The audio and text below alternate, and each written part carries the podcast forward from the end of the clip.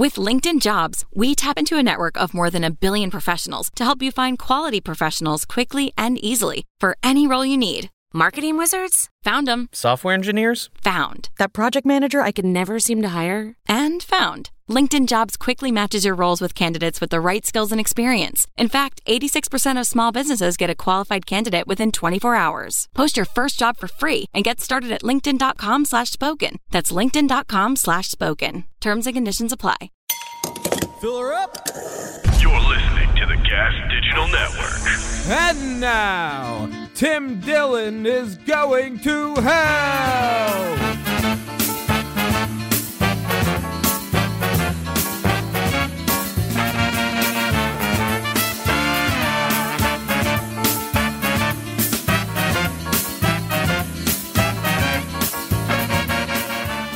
Welcome to Tim Dillon is Going to Hell, everybody. It is the last episode recorded from New York City, a once great city that I will be leaving to head to Los Angeles, California. I'm, you know, guys, I got to be honest. I was one of the only comedians that did it all. I did the alt rooms, I did the clubs, I was respected by everybody that breed of comedian is dying. And when I leave, I imagine this entire city and comedy scene, of which I have no interest in, will disintegrate pretty much immediately after I am gone. As soon as they say wheels up and that plane's in the air, I would imagine that the mediocre. New York comedy scene that gets softer by the day will collapse immediately and it will be chaos without me because I was really a mascot of this scene. I was an avatar for it. It is the end of an era, and it's tragic for many people. I've been getting messages all week from people that uh, are trying to decide whether or not they should continue living on this earth. Okay? With me today, a guy who's opened for me a few times. I mean, comedically, uh, Luke Touma. He's very funny.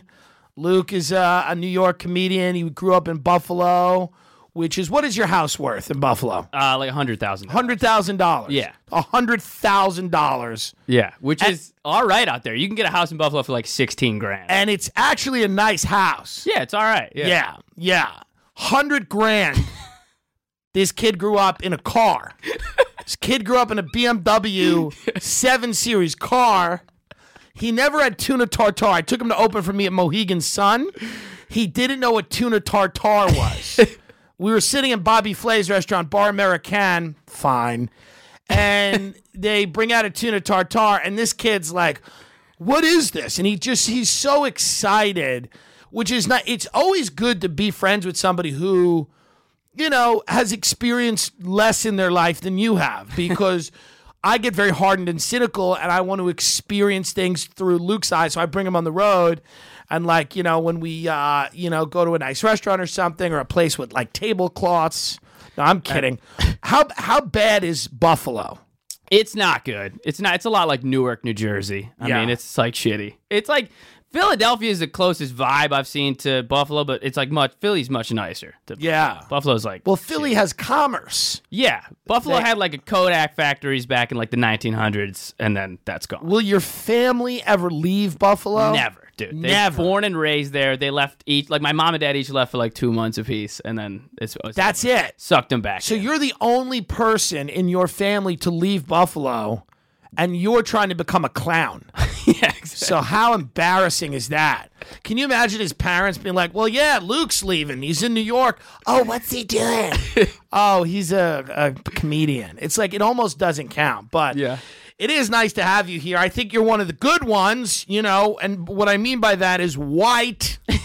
no, he's a uh, you are part Muslim. Yeah, I'm Lebanese. You're Dude, Lebanese. I'm doing my first Lebanese gig. Yeah, well, you're getting smart. You know which way the wind is blowing.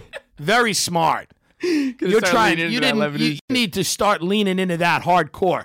Start wearing sandals on stage. get a little bit of that.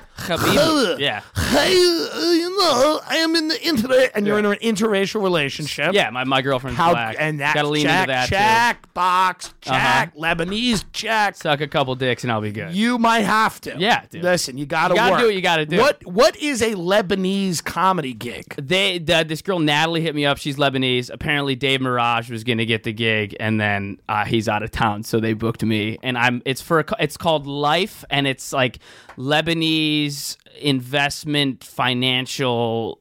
I, I don't know e something, but it's like Life is the acronym, but it's old like fifty year old rich Lebanese dudes that like have an investment firm, and I'm gonna be doing like a half hour for that. And you don't really have a ton of bits about being Lebanese. Literally zero. So you're gonna have to maybe go off the top of your head. Yeah, and I don't even know anything about Lebanon or being Lebanese. I mean, I'm No, gonna you're eat from it. Buffalo, which is worse probably. than- and they're not gonna. Right. And rich Lebanese guys in the city are not gonna give a fuck about Buffalo. well, it's when I get booked to do gay gigs, I don't really have a ton of material about being gay. So sometimes the gay audiences are mad, Yeah. because they just want to hear about themselves for a half hour. Do you do you do a lot of gay gigs?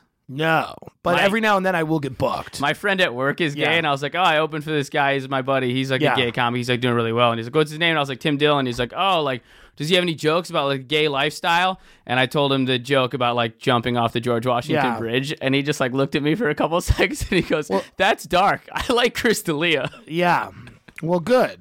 Good. I like Chris D'Elia too. You know, my comedy's not for everybody, especially uh, waiters.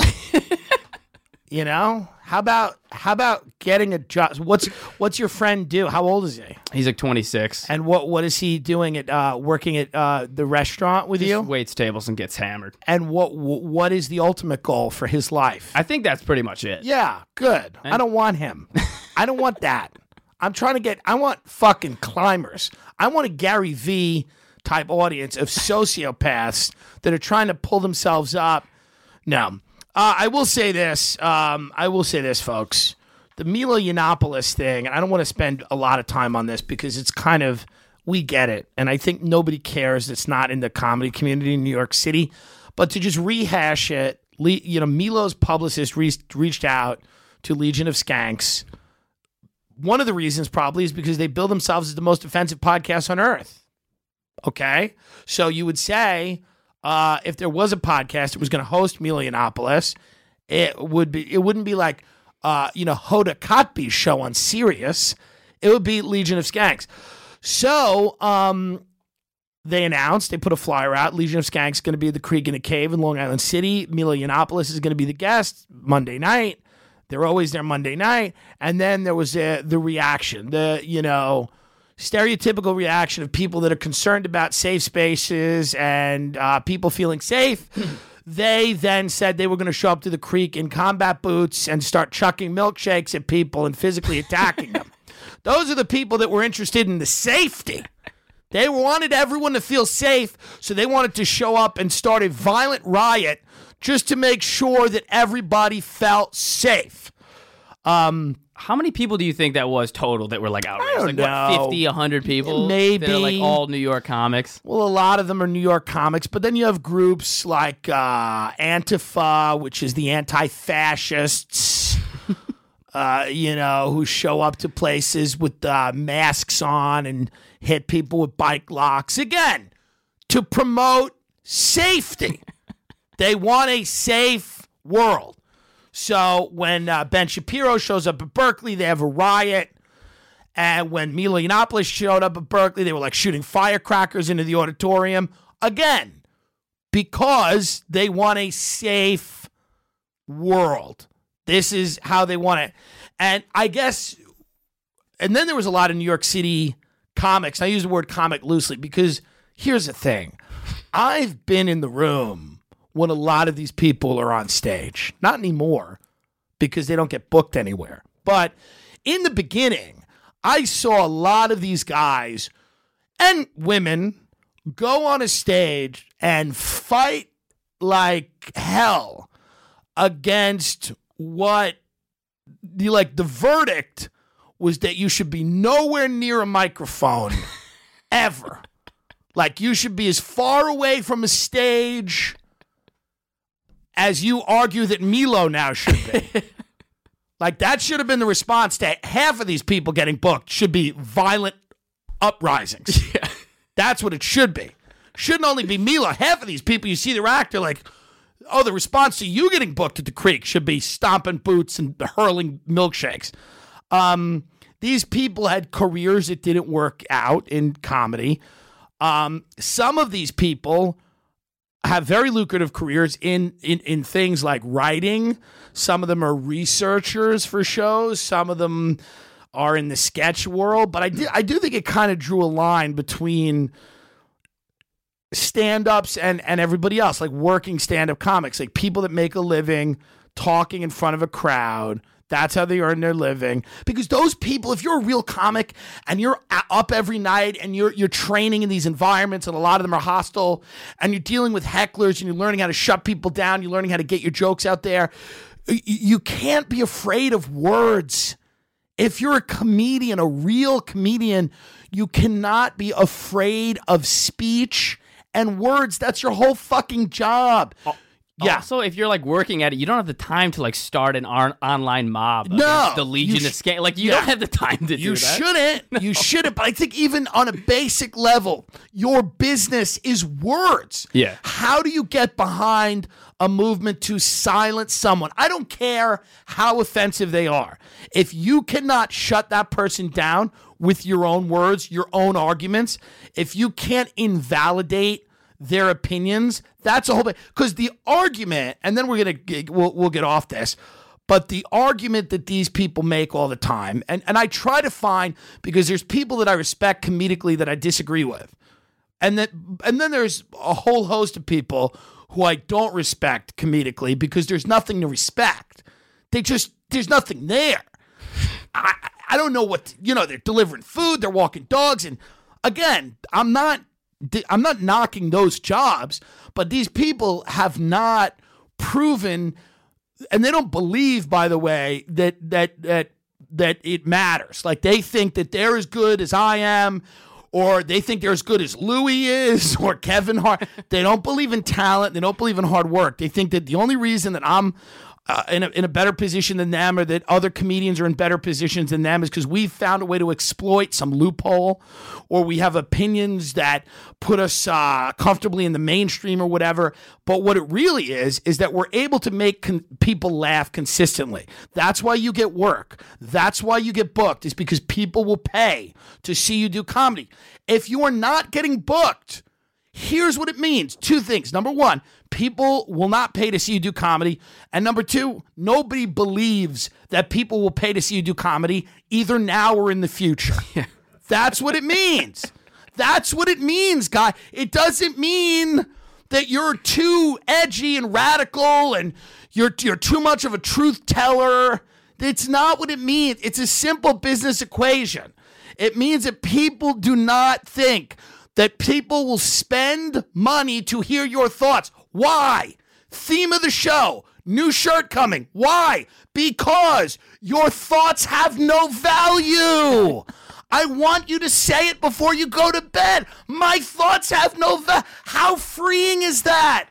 How nice is that to finally accept that what comes out of your mouth is immaterial? It doesn't matter. No one cares. No one wants it. Who ordered this? Nobody. It's a waiter putting a bowl of shit on the table. Did you order the shit? No one did. No one did. And you don't have a right. But they don't believe that. They don't believe that. And this is why they fall so easily into Marxism and everything else because the idea that somebody's better than them or has a talent they don't or works harder than they do, they hate. But then that's the majority of people. But then there are people like James Adomian, who's brilliant and very talented, who I would disagree with on this issue. There's guys like Eddie Pepitone. I don't know how he feels, but I'd probably disagree with him. And he's one of the funniest people in the world, and I believe that. So I'm not saying that everybody on the other side is is not talented. A lot of them aren't, but there are some very talented people that. But the whole deplatforming thing is this: it's that the only reason that Milo that Milo Yiannopoulos is not literally Hitler. This is what you have to believe. The only reason that widespread fascism has not taken root in this country is because uh, people have not heard the message. This is what they believe. And if Milo gets the platform, and his ideas apparently are so attractive, and the American people are so irrational that they will sign on. And if that's what you honestly believe, we have much bigger problems. we have it- much bigger problems. Doesn't it seem like they should like are showing a lot of respect for Milo's ideas? They're like they're like we got to keep this guy off Twitter because if people hear this, they're gonna love it. Oh, Yeah, well, this is what I, I, this is what they believe. They believe that like the only reason that people aren't signing up to fucking uh, to follow this guy to the ends of the earth because they haven't heard his ideas. They're like this shit's so good, we got to keep it in the dark. they they think these ideas are so potent you can't debate them. You can't knock them down with logic. That No. can't happen. The whole history uh, of rhetoric and argument and debate and reason, we got to throw that out the window. None of that matters. The idea of how we come to a consensus. And, and, and how we flesh out ideas, we got to get rid of that, throw it in the street because these people are wizards somehow. And they'll just, as soon as they start talking, people lose the ability.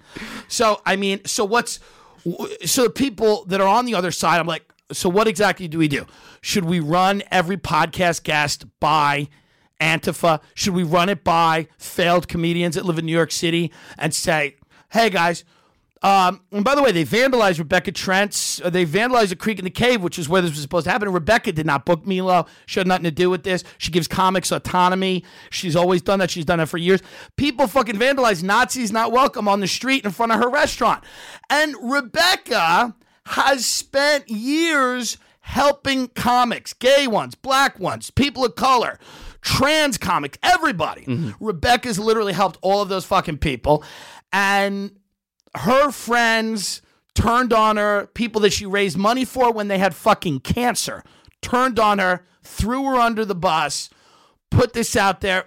And then they got these other organizations, uh, these anarchist groups or whatever, to now start talking about boycotting the place and vandalizing it. So shame on you, Sh- literal shame on you.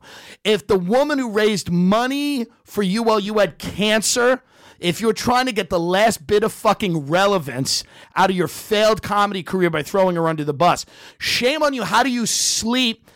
How do you sleep at night? And and and, and what is the the plan? What's the plan?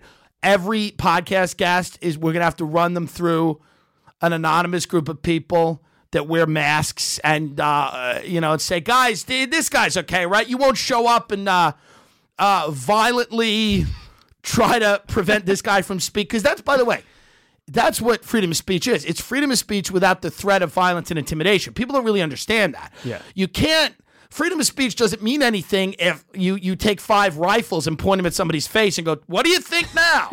Tell us. That's not what freedom of speech is you idiots. But what do you think about this? You're a young comic. You're new you're new. You just got to New York. You're you're in. You know you don't really do a lot of open mics. You do more shows because you have talent and work ethic, which a lot of your friends don't have. They will die alone in the street like dogs, and you'll have to watch that, and it'll be unfortunate. Get away from them as quickly as possible. But um, what what is your read on it? Uh, I mean, I think a lot of these people are nihilists. Like you pretend to be a nihilist, but you're not actually. You're a cynic. But like I think I they care about the world and the children and the families, and that's why people listen to this show because they know that I have the I have the right idea. Like Tim Dillon has the answers. He cares about it. Yeah. No, they they want it all to sink. I think they just hate humanity and they anything that they possibly might be a little mad at. They just want it off, sink it, kill it. And what do you attribute that to? They're resentful. A lot of it, maybe they hate their parents or whatever. But a lot of these comics, they they hate the world because they're so bad at comedy. Yeah. They're like, I had a dream. I said it to you earlier. It's like some of these people never had any natural talent, but they were like, my dream is to be a stand up comic with none of the natural talent to be a stand up comic. It's literally like if tomorrow I was like, hey, Tim, I decided to pursue my dream of being an NBA basketball player. And you'd be like, Luke, you're you're five eight, you're Lebanese, you're like slow and uncoordinated. I'm like, yeah, but it's my dream. So like, I, it's definitely gonna happen because it's my dream. Yeah. And you'd be like, that's crazy. It doesn't make any sense. And then it's like if ten years from now, I hated the world because I didn't get to play it. the Yeah, well, you, they're angry. They're angry. They're bitter, resentful. Um, and my whole thing is even more so than stand up. There's a whole group of people out there that have been told to follow their dreams, and a lot of them follow them at their own peril. Whether it's the fucking Gary Vee fucking noise on Instagram telling you you're all going to be entrepreneurs, you're not. You're sitting there watching master class. I want to watch Judd Apatow's master class because I the there is no class for any of this. you fools. There is no class. I have a master class. It's called You're Not an Entrepreneur, You're Gonna Die. You're going to die thinking that you're gonna run the show. Get a job. Be part of an organization. Start there. Dude. I have friends that want to be entrepreneurs. They've never had a fucking job. Have you seen the Steve Martin masterclass? God, a Steve no. Martin masterclass. I hope they all die. Why does every celebrity that I used to like gonna teach a master class? Dude, you got to dude. There's a Steve Martin masterclass. How good is this It's- money? It's comics that we know are on it, and he's like one of the comics. Like, yeah, I was playing a funny bone in Ohio the other day, and like this thing happened with the crowd, and Steve Martin looks at him and goes, "What's a funny bone?" Yeah, Steve great. Martin It's doesn't beautiful. It's Steve great. Martin's master class. Steve Martin was playing stadiums and then he quit. and then he started doing movies. And now he's back teaching idiots how to do well at the improv. Steve Martin's back teaching people how to host. well, you gotta make sure that the crowd is quieted down. I mean, what are Yeah. we doing here? It's it's great. Who can we pull up? By the way, Alex, who are these master classes? By the way, who I I I, I know A- Judd Apatow is teaching one. I think is Scorsese teaching one. God help us. We can find you a list, but we also have the trailer for the um, Steve Martin one here. oh God, yeah. Let's watch this. God, God help us. This is God. Hi, I'm quiet. I'm Steve Martin, and welcome to Masterclass. I was talking to some students, and they were saying things like, How do I get an agent? Where do I get my headshots? And I just thought, shouldn't the first thing you're thinking about is, How do I be good? I have a little bit of a pet peeve for comedians who come out and say, How are we doing tonight? Why does anyone? Blown one of the most important moments of your show. I would fire. Pause this for a second. I would. Fi- I would fire. I would fire my manager over the phone if he brought this up to. They would. Ne- by the way, can you imagine me and that? They would never have. Dude, They would never have me on one of these. you and. Steve Martin. But just the idea that if like my manager or agent brought this to me and they said Steve Martin wants to teach you to do com- comedy publicly for this scam called Masterclass because that's what this is, it's a scam. Yeah. Uh, I would I would laugh and then I would fire them. And I love like I res- like Will Miles a lot. I respect people. I I get people got to work. And in fairness, I don't know what kind of money this was that they were offered. Yeah. Because for a fucking number, certain number, I'd be sitting on that couch looking at Steve Martin like, "Hi, Steve." I will be fucking just. I don't give a fuck. And and by the way, I will now say this: if I am on Masterclass, know it was great money because I will fucking sit there and read the teleprompter on. But this scam. And can can you guys find like who's who's doing these? You have a list of them. Who are the people teaching these master classes? Because I love the idea, by the way, that it's just you're you're selling people on the idea that they're going to become proficient in something. What's the Judd one? It's David Lynch, Judd Apatow, Aaron Sorkin. Keep going. Aaron Sorkin's going to teach you how to smoke crack in a hotel room in Washington D.C., which is what he he's a genius though. He's a guy that like you know all his drug problems, everything. He's an amazing writer. Gordon Ramsay, Phil Ivey, Aaron Franklin, Masterclass Barbecue. This is this is like Penn and Teller, Natalie Portman. What the fuck is she teaching? Acting. Natalie Portman, being masterclass, being hot. Be gorgeous, yeah. Be hot. Timbaland. Be- okay, get this out of here. Master class. It's also like people that haven't done How the much thing is this? years. How much do I have to if I want a master class?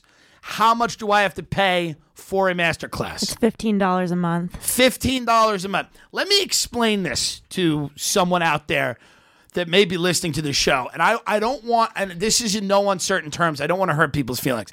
If you have paid a dollar to a master class, I want you, I'm telling you, this is what I want you to do. I want you to listen to me. I want you to listen to me. I want you to go and get all the money out of your bank account. Get every last cent argue with the woman when she goes, "You got to leave five dollars in to keep the account." Say, "I I'm not going to need the account, ma'am. Take all the money, Go and buy a gun. Seriously. And I want you to blow your brains out while watching the master class so that somebody in some job has to wipe your brain matter off Judd Apatow's face while he's telling you how to direct movies. You fucking, I mean, Aaron Frank. I want to be a pit master. Aaron Franklin's master class. You blow your brains out, and Steve Martin's like prop comedy. That's a great yeah, start. It's great. It's a great start. You're doing great. I use props. Can we play more of the Steve Martin trailer because I I I, I, you, you know there's I hope to God no one in my audience has bought a master class. I hope to God. This is worse than Gary Vee. This is people you respect. At least with Gary Vee, you know he's a fucking clown and it's a scam. It's a put. These are people you respect sharing. By the way, is there anything that demystifies eh, something more than having a master like reveal all of their secrets to fucking people that they cast to be in this or like you Steve Martin doesn't know who he's teaching.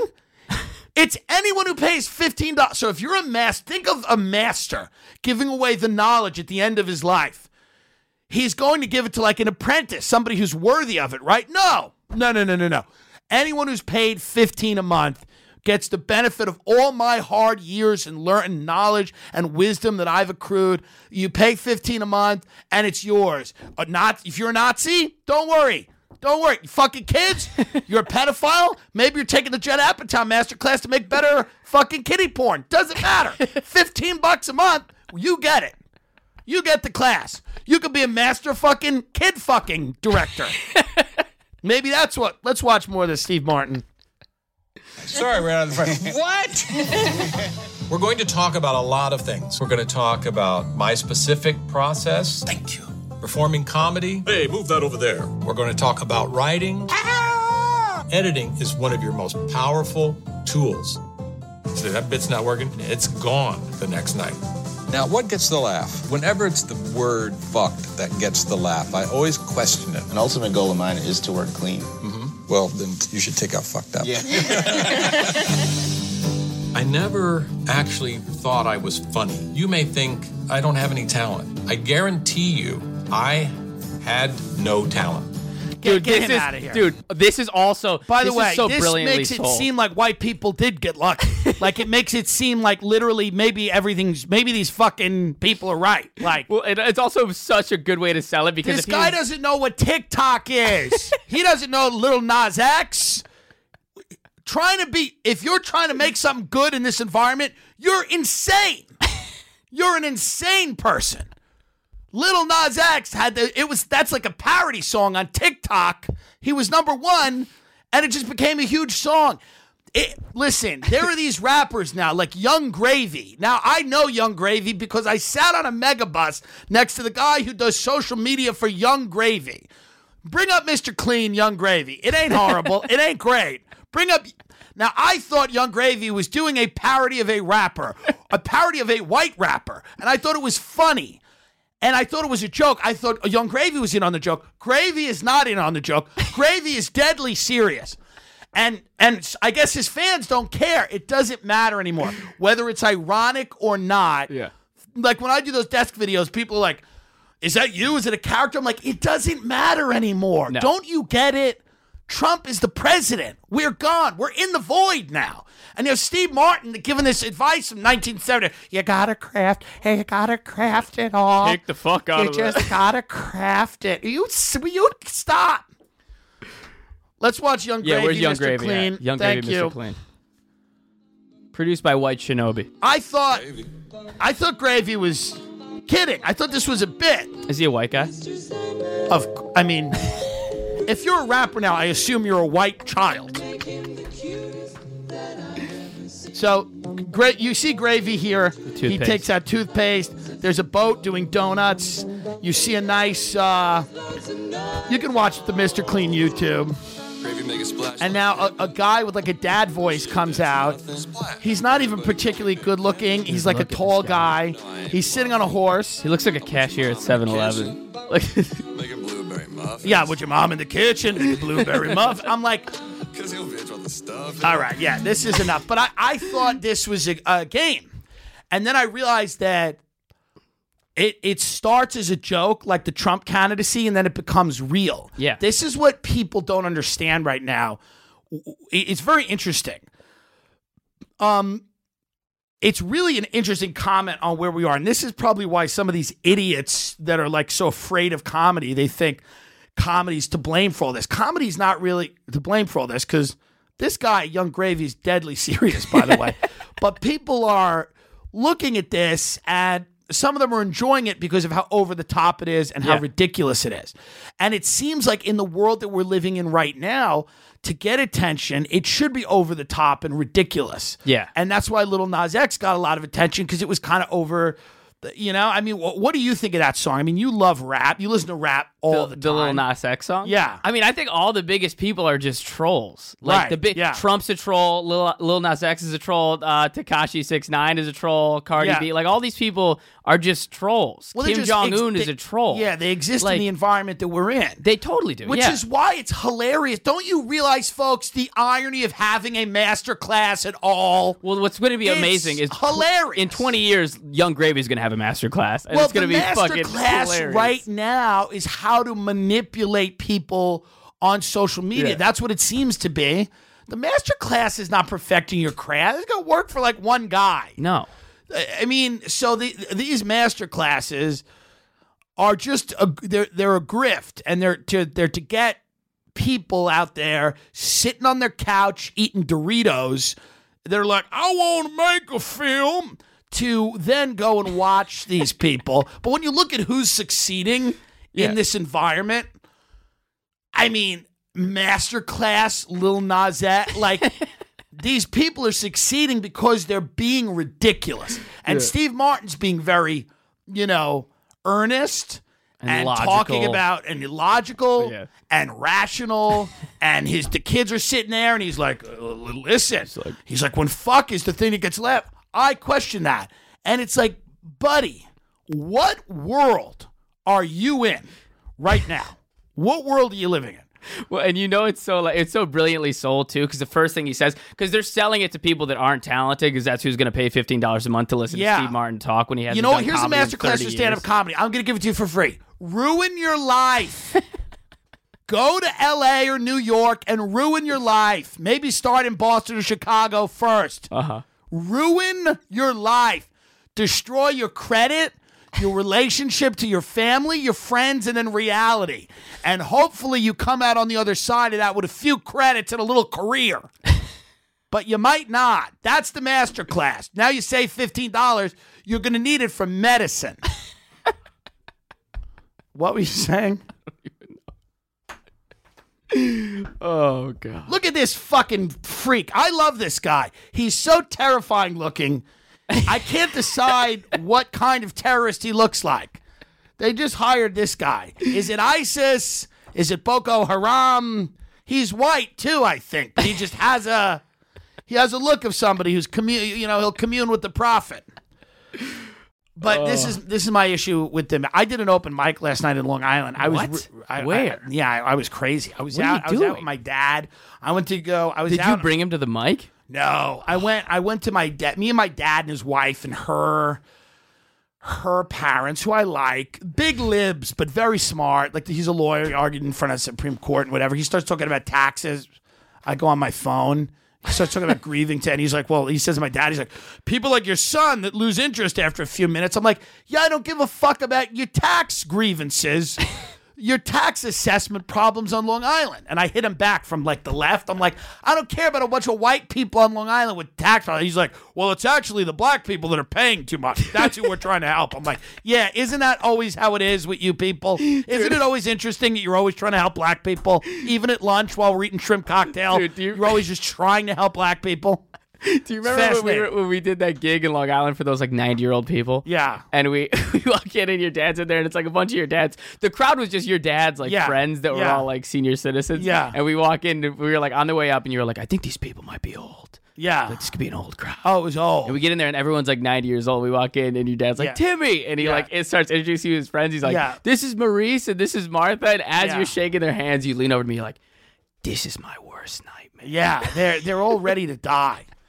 They're all ready to go. And my dad's 67. He's all, you know, he's done. Logic. I love him, but he's he cares about dogs and wine and that's it.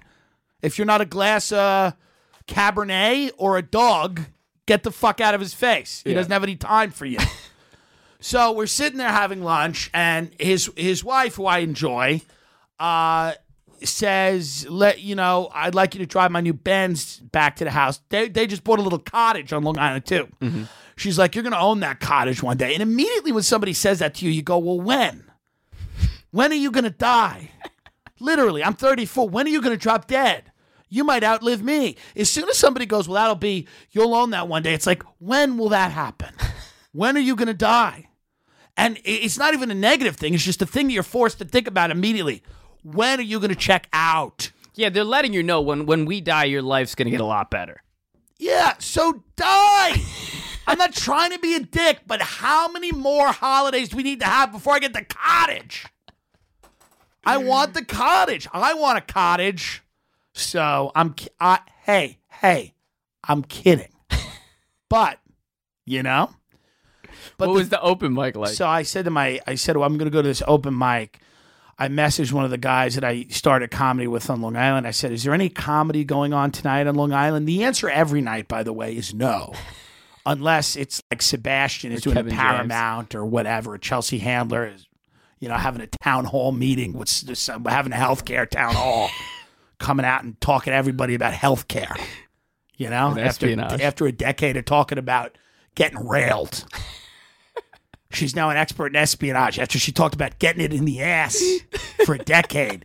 Now she knows about espionage. She knows about the Mueller report.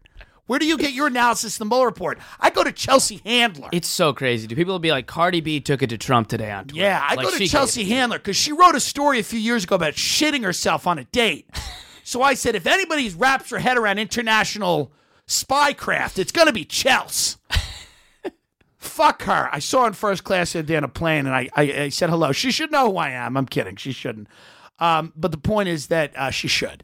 Um, and I go to this open mic at Shaker's Pub. It's I like the darkness. That's why I, I I'm into conspiracies. I mean, I've always just been into that stuff.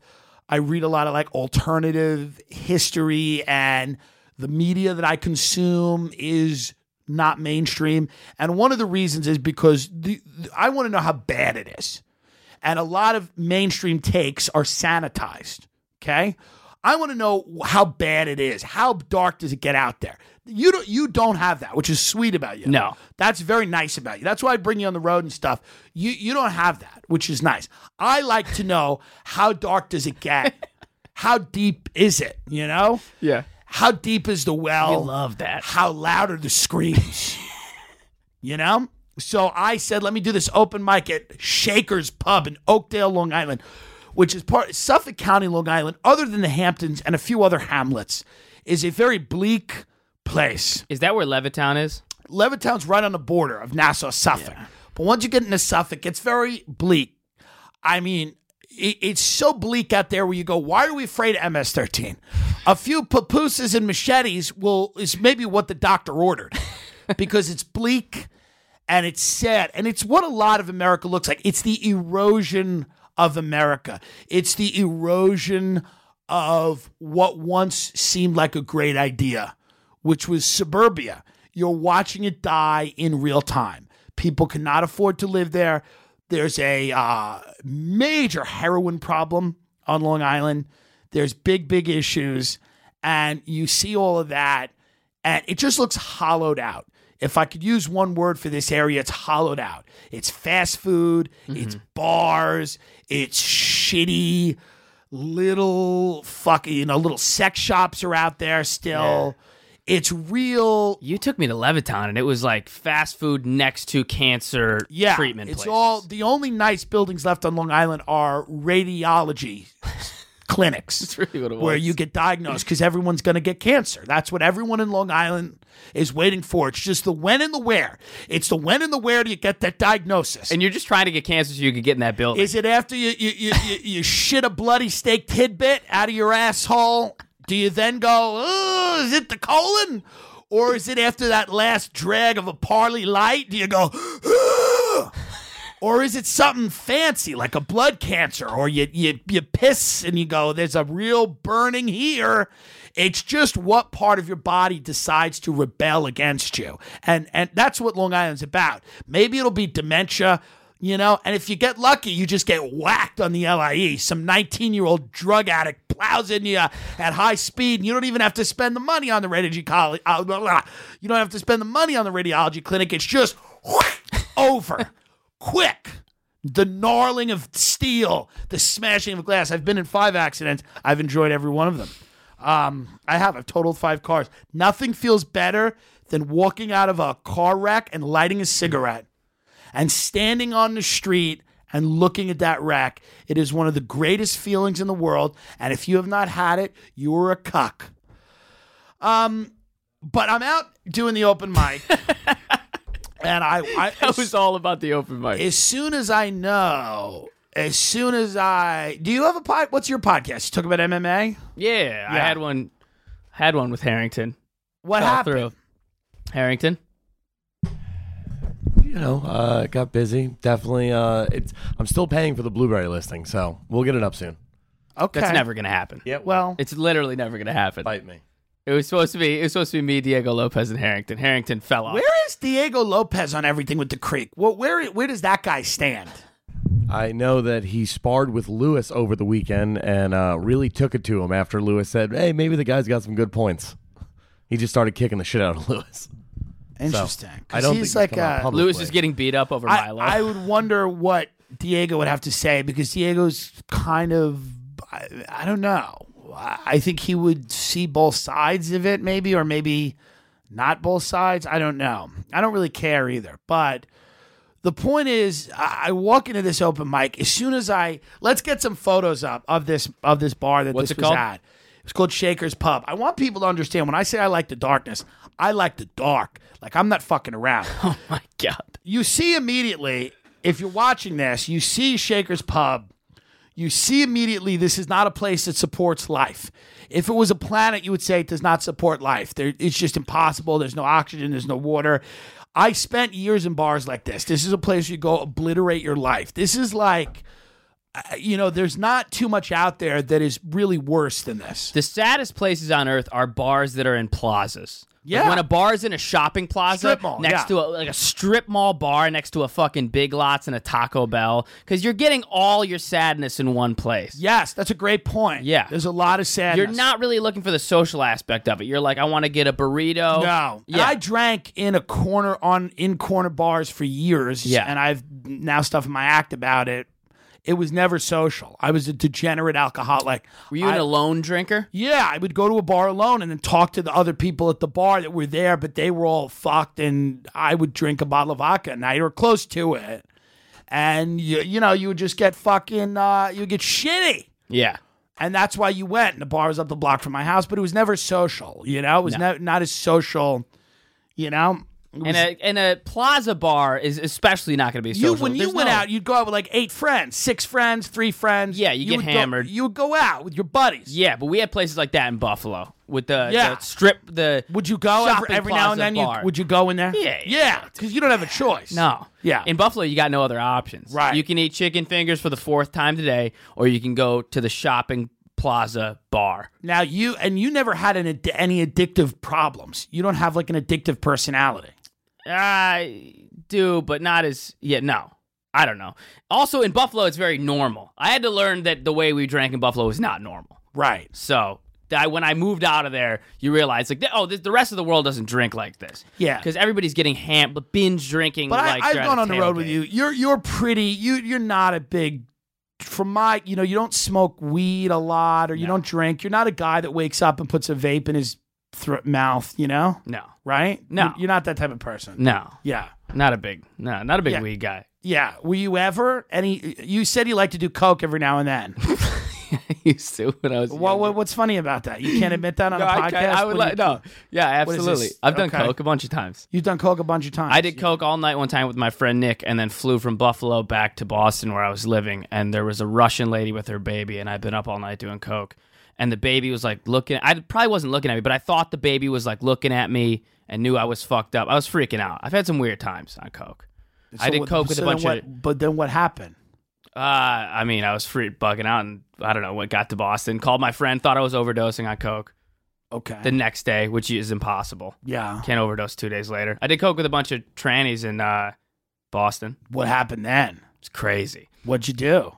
There's this girl Numsha. She's the biggest coke dealer in Boston. Yeah. Tiny little Asian girl. We went to her birthday party. She rented out a bar, and it was all like these like lady boys from Thailand. Yeah. And uh, she, we went back to her place, and she was like, "Oh, we have fun. It's my birthday." And she brings out like a grapefruit-sized ball of coke and puts it on the table, and was just like, "Have at it." So it's me and two of my buddies, and then like ten of these transsexual women, lady boys from Thailand, and we were just doing coke with them all night. And then like five hours in, they took their wigs and their makeup off, and now they're just like dudes we're hanging out with. Right. So we have to like re-meet them because Interesting. we met the female version. So you're not. You, nobody's getting their dick sucked from the lady boy. No, I don't think so. Interesting. No, maybe my friend sl- snuck out and did, but I wasn't. I was more interested in the coke, not the ladyboy dick suck. Interesting. We got to work on these stories. They're good. They're not great. They need to get to the next level. Somebody needs to get their hog sucked. Somebody, something needs to happen. You know, I got drunk. I bought a house. This is cool. That's what cool people do. Um, but so get Shaker's Pub up again. I walk in. I immediately know it's a problem. I immediately know. Would you Would you have sex with a transsexual? No. Would Why you? not? Are you into it? I mean, I don't know. Maybe. Would I, I? I never say no. You know. I mean, I don't know. I don't think so, but I don't know. It wouldn't do a little extra for you if the dude had a wig on. No. No. No, I don't want. I don't want women. That's why I don't fuck women. Well, I don't fuck trans. Like I don't like it because I don't like men. Like there's Yeah. A, if they got a dick. So if, if they have a it. dick, you can't do it. No, man, I don't like dicks. You heard it here. he should not work. He should never work again in comedy. Look at Shaker's Pub. I want you to show this Pub. bartender. This bartender walked outside. She lit a cigarette and she stood there. this woman was really not happy. She every she just waddled outside, put a cig in her mouth. She doesn't even look human, dude. and she was just watching. There's a show I forget. Jamie Foxx is ho- what? Is there a show that Jamie Foxx hosts now? Like a what's what's game it show? called? What's that show called? Because this woman, Shazam or Yeah. beat Shazam. whatever, the Shazam show. She loved that. She was watching that, and then she would walk out every few minutes to smoke a cigarette. I mean, at this point, she's really just waiting for the devil to drag her to hell. You know, that's all. That's the only thing left in her life, sadly. And and and she's got to sit and listen to you know 15 open mic comedians. Look at now the the open mic is in a side room. Let's take a look at the photo of this because this was, I mean, a horror beyond. Oh yeah, so it's just two long tables. It's very well lit. There's it, they usually have bands in this place and they have all these signs just like no moshing, no. Can you imagine you look like that woman, you live whatever her life is, you work in that bar at that age because you need to do it to pay your bills, and then after all that, they're like, you know what, Cheryl, we're gonna have an open mic. Yeah, you know what, You're- Cheryl? We're gonna bring in. Cheryl tonight's open mic comedy night. You imagine she doesn't even react. She's like, "What?" she has no idea what that ah. even means. First of all, She's like, "Cheryl, tonight we're doing open mic. People are gonna come in and be comedians. You like comedy?" Ah! Um, so immediately these people start filing in, and here's what I started to realize, and I and I had this epiphany, and I think this sheds light on a lot of the, the Milo stuff too. When you start comedy, you you barely know what it is, and you you know why you got into it, and a lot of comics are troubled uh, by you know a myriad of different things. A lot of them have issues. A lot of them, uh, you know, comics are very sensitive people. A lot of them have anxiety. A lot of them are depressed. A lot of them self medicate with drugs, alcohol, food, whatever. Uh, a lot of them are delusional. They're somewhat narcissistic. You kind of have to be to, to do something like this, right? Um, and you got to be delusional. That's the thing. You have to be. If you're not delusional, this doesn't work. You have to have a healthy amount of delusion. You have to see yourself as something that you are not yet. And you have to believe that becoming that thing is possible. All of those are ingredients that you you need. The delusion, the work ethic, you need all that. You need some talent. You need some intelligence, which I didn't realize. I didn't realize when I got into it that you needed to be smart. And that a lot of people had high quantities of work ethic and talent, but just didn't make good decisions. And when the decisions mattered, they made the wrong ones. And a lot of it just came from the lack of intelligence. And they were operating from an emotional standpoint and not a logical one. And I, and I, and, I, I, I've kind of now realized how how much intelligence counts in in in in this particular thing, and I I didn't realize that until I think re somewhat recently in the last couple of years.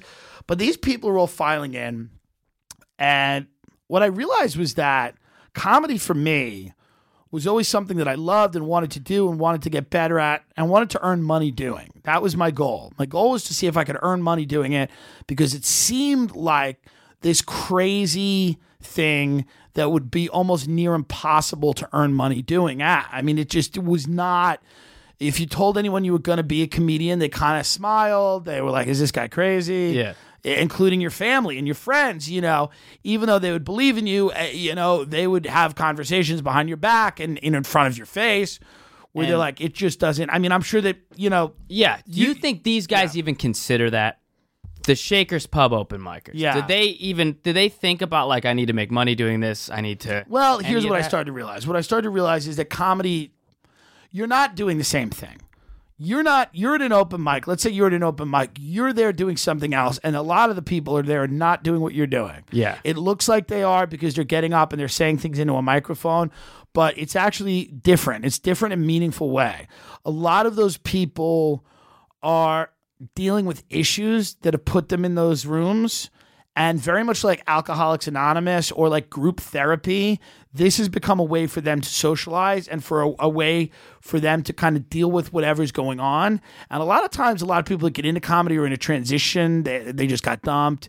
I was, you know, I my job, you know, I was in the mortgage industry that evaporated. I, I sobered up. I came out of the closet. So a lot of people go into comedy because their life kind of hits a hits a wall and Yeah. they're like what's this thing i can do where is this place that no one can tell me to leave Well, yeah, and you see them on stage and they're just talking about how shitty their life is and how sad they are, and Yeah. they're not funny. And you realize, like, oh man, you should have just gone to therapy. Or well some of them some it. of them get funny Yeah. and some of them figure out how to do this the really only difference between me and the people because I, I have a very similar story to those people who got in because things were fucked Yeah.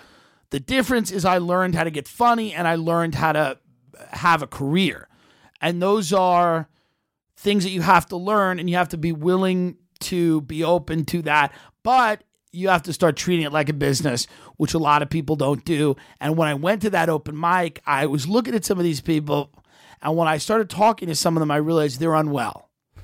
you know, I mean, they're mentally unwell. Yeah. They're not well. Something is wrong. And it's wrong in a in a, in a in a way that is um, obvious. Yeah. And there was a fight during the mic. Fist fight? Almost. One guy turned around to the other guy. There was this kid who was like stoned, who was doing nothing. Some lunatic turned around and was like, Yo, who the fuck do you think you are? and I'm like, Wait a minute, what's happening?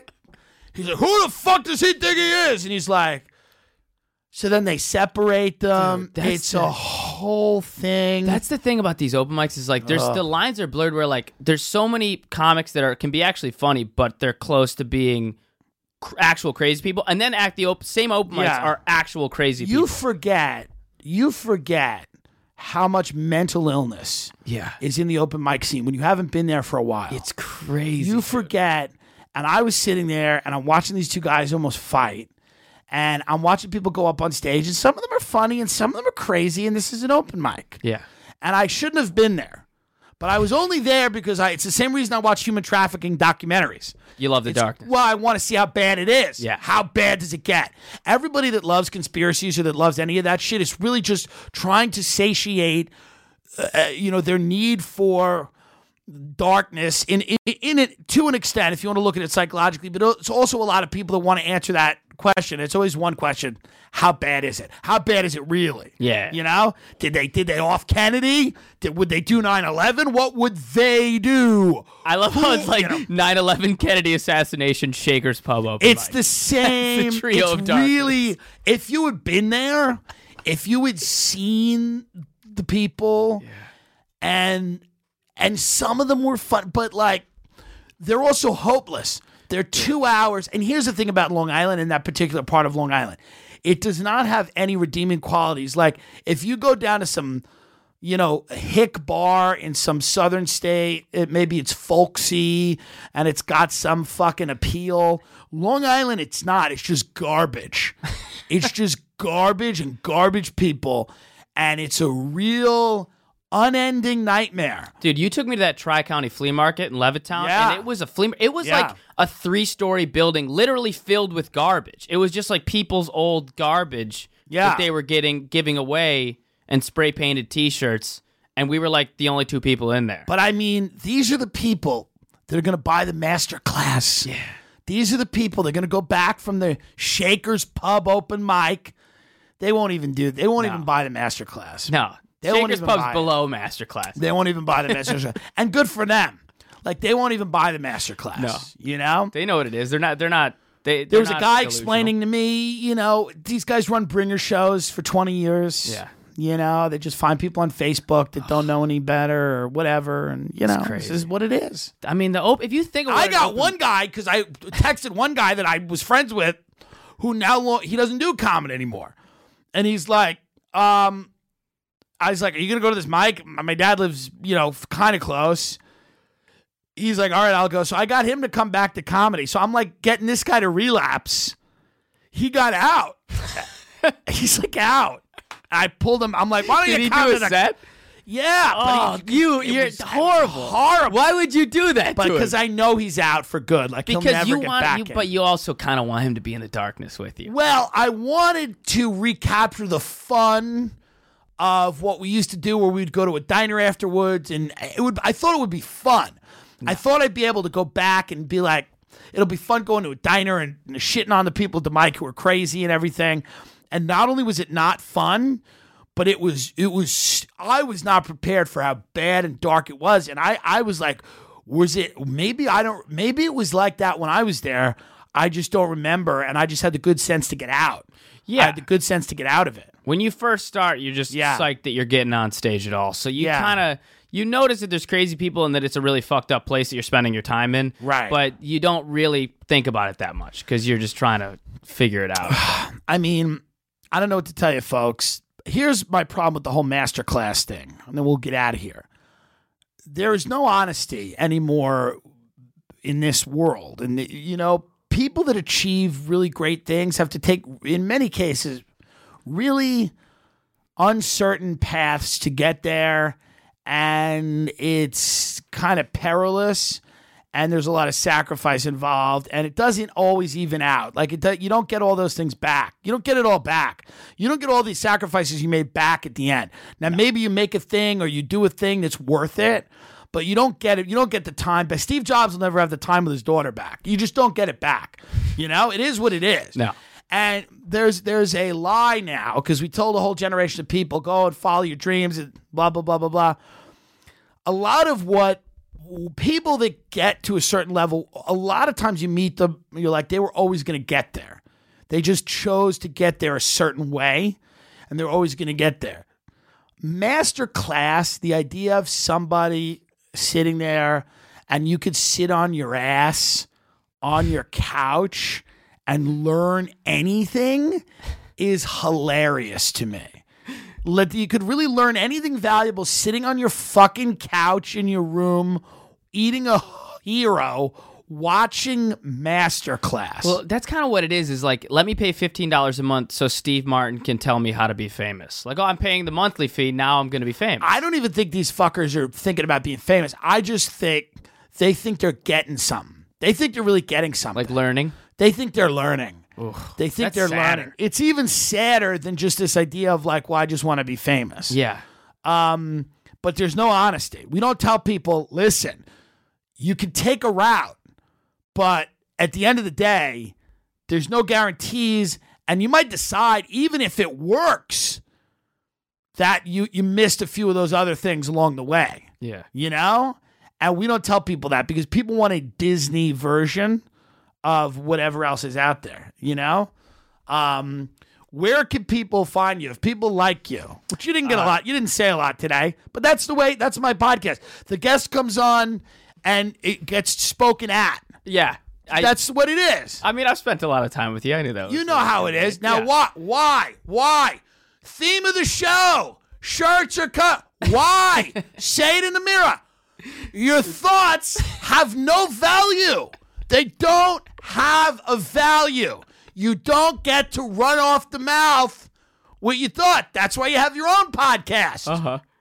That's why you have your own friends and your own girlfriend. When you're in my presence, you listen to me. You'll call me. What- yeah. uh, you'll call me. And Yes. You'll be in the middle of like a rant that you that you're Yes. call me as if I've been listening to the beginning of it. You Yes. listening to the Golden Globe. You're watching the Golden Globes one time. Yeah. And you called me and I was like, "What's up, man?" And you didn't even say like, "Hey, man, I'm watching the Golden Globes." You just said, "These people are insane." Yeah, I mean, these pe- this is a dark business. Yes. You'll start a phone conversation Yes. like that. And Yeah. It'll go for another 45 I minutes. So that appreciate your friendship because you you're you're okay with that. Yeah. Good. my mom uh, texted me. She was like, "I feel bad. I followed him on Instagram. Honey, is he okay?" And I was like, "Why?" She goes, "Sometimes he says really dark things." I know, but what you have to tell her is that mom, Tim's funny. Say, mom, I'm a I'm I'm trying to be funny and I'm a little bit of a goofball, mom. But one day when I crack, I'll start saying some meaningful shit too. I'll start talking about pedophile. You gotta tell her. You gotta tell her. Go, mom. I don't say anything that matters, and I never have. But one day I'm going to, and I hope when I start saying things that matter, you worry about me too. Because if if you're just talking about fluffy, goofy garbage, everything's gonna be fine. But one day, one day, Luke, I don't know what it'll be. Maybe your girlfriend will leave you. Something will happen. You know, You've been waiting for me maybe to crack she'll for die. years. You want me to? You want I me to want you to say something that matters, and and and you never will unless you experience some real tragedy, and not just like it snows a lot in Buffalo, because you're a great comic. Yeah. You're so good on stage. You're so you have a real way with the audience. The only thing you're missing right now is a tragedy. You know what I mean? Somebody getting burnt to the ground. Maybe, you know, and I, I love your mom. I don't want anything to happen to her, but like maybe maybe the house goes up in flames. You know? Um because you're you're missing the thing that that makes you go, fuck it, I don't care. I'm just gonna say whatever. You know? Uh-huh. So just the next time she says, be like, Mom, Tim is fine. Number one, Mom, you should subscribe to his podcast. Number two, Tim is fine. But what you think is dark, mother, it's just things that matter. That's all. And I've never said one, but one day I will. One day I will, and that's when you'll really succeed. But where can people find you? Where can people find you in the meantime? uh, on Instagram at luke.touma, L-U-K-E dot T-O-U-M-A. And uh, at on Twitter at Luke Touma, E L-U-K-E-T-O-U-M-A. Tim J. Dillon, D I L L O N on Instagram if you want the real, unadulterated shit. Um, Tim J. Dillon, D I L L O N on Twitter. TimDillonComedy.com for all these dates. You got to fucking start coming out to some of these shows. Fox, buy tickets. We have a great time at a lot of these shows. Comix at Mohegan Sun, June 20th through the 23rd. August 1st through the 8th, American Comedy Co. in San Diego. Side Splitters, I'm sorry, in Tampa that got moved to October. I have some really cool uh, down south dates. I'm going to be in Charlotte, North Carolina. I'm going to be in Nashville, Tennessee. I'm going to be in Hoover, Alabama. I'm going to be in Huntsville or Hoover something. I don't know. Listen, they're all on the website. They're all on Instagram. Tim J. Dillon, D I L L O N.